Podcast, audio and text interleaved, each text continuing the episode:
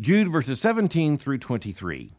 But you must remember, beloved, the predictions of the apostles of our Lord Jesus Christ. They said to you, In the last time there will be scoffers, following their own ungodly passions. It is these who cause divisions, worldly people, devoid of the Spirit.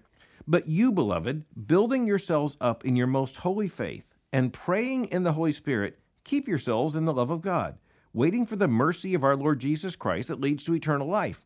And have mercy on those who doubt. Save others by snatching them out of the fire. To others, show mercy with fear, hating even the garment stained by the flesh. The word of the Lord. Uh, we've been talking with Albert Mohler this whole week about the book of Jude. Thanks for being with us, Dr. Mohler, and reading through this book. We've got a couple more days together, but um, this has been such a helpful book. And it's it's so interesting. I love Jude's preaching here, and this is something I've uh, been thinking just a lot about recently. Is to the church. I, I think a lot of preaching is they them preaching. They're acting this way they're acting this way. It's, it's pharisaical right? I'm glad i'm not like these tax collectors right? But but this is to the church. Look you, you must be pure. You could be led away. You could be the ones that receive uh, the judgment of god. And, and obviously it kind of culminates in this call to persevere. Uh, so what are your thoughts on the passage you know this is uh, an apostle who clearly does love the church that that, mm-hmm. goes with being an apostle you know, he's, he's not just commanding the church, uh, handing down revelation to the church. He dearly loves the church.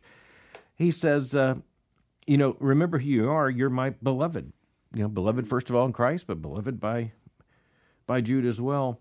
But then he goes on, and uh, even though he's one of the apostles, he just is very humble here. Remember the predictions of the apostles of our Lord Jesus Christ that in the last time there'll be scoffers, and uh, there'll be those who cause divisions. They're described as worldly people you know, this is when you still have apostles alive. Mm-hmm.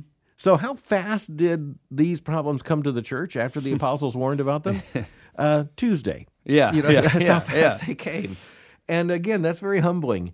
But uh, Jude says, look, you know, uh, we've been warning about this. This is what's happening. Scoffers, worldly people, uh, fractious people, they follow their own ungodly passions. They cause divisions. They're devoid of the Spirit. And you know the thing is is is that there's such a swift transition after that to but you beloved.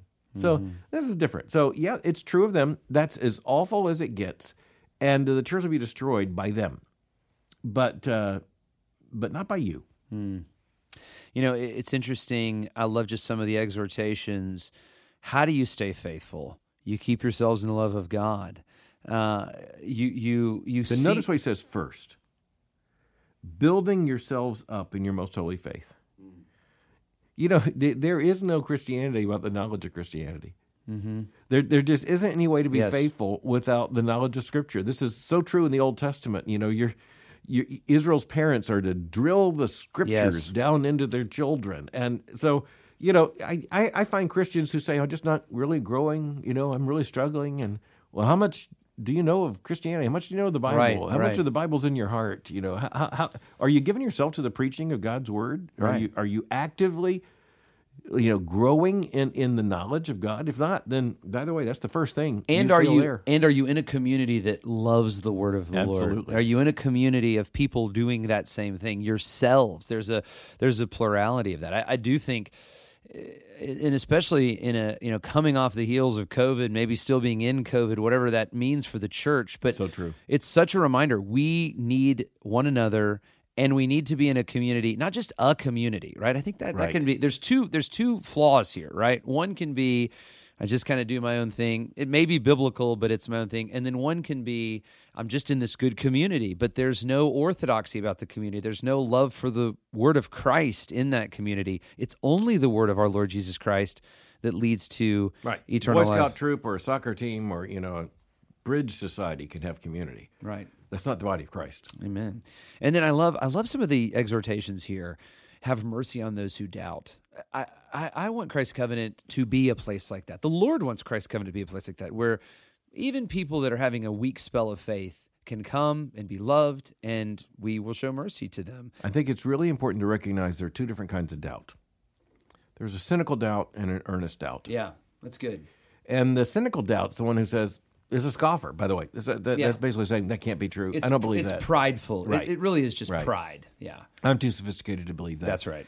That's not who Jude's talking about. No, we're talking about those who are brothers and sisters in Christ who doubt, and if if we're honest, that's every single Christian at some point, if not at many points. And and this kind of doubt is not the doubt that says, "Oh, I really can't answer that."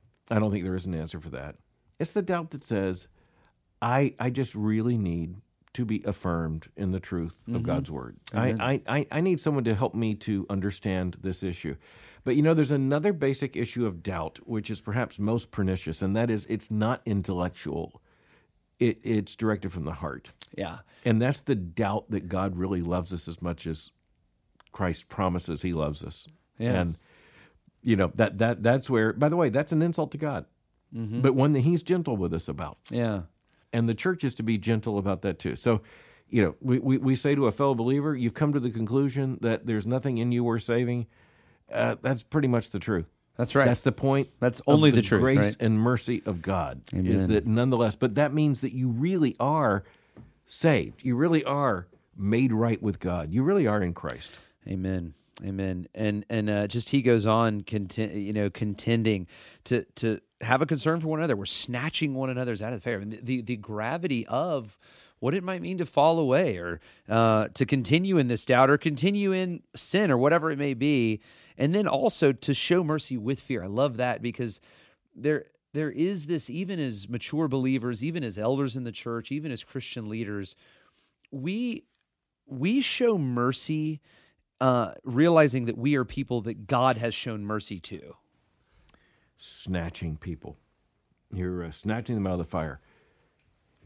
How, how would the local church be different if we thought of church discipline in that light? Yeah, that's that's it. This is this is what that's we're doing. It. We're here tonight as the as the body of Christ. Have to deal with some hard issues, um, but what we're really doing here tonight is, by God's grace, snatching people from the fire. And, and, and that's why this letter is so helpful because he, that strong language comes over and over and over again. And and I, I, I confess, I think a lot of times in the American church of today, it's it's as if walking away. Oh well, yep. our, our greatest concern is the loss of fellowship, or our greatest concern may be the loss of somebody that was. It's not that soul is now probably going to hell. Yeah. Um, and um, there's a gravity in that, and you, uh, you, there's a uh, mercy in that. Your dad, uh, I'm an older dad, now a grandfather.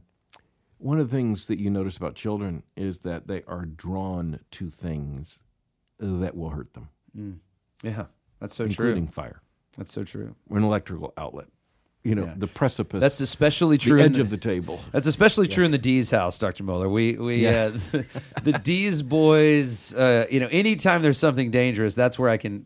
That's where I can typically. Well, it is something in us. We're drawn to this.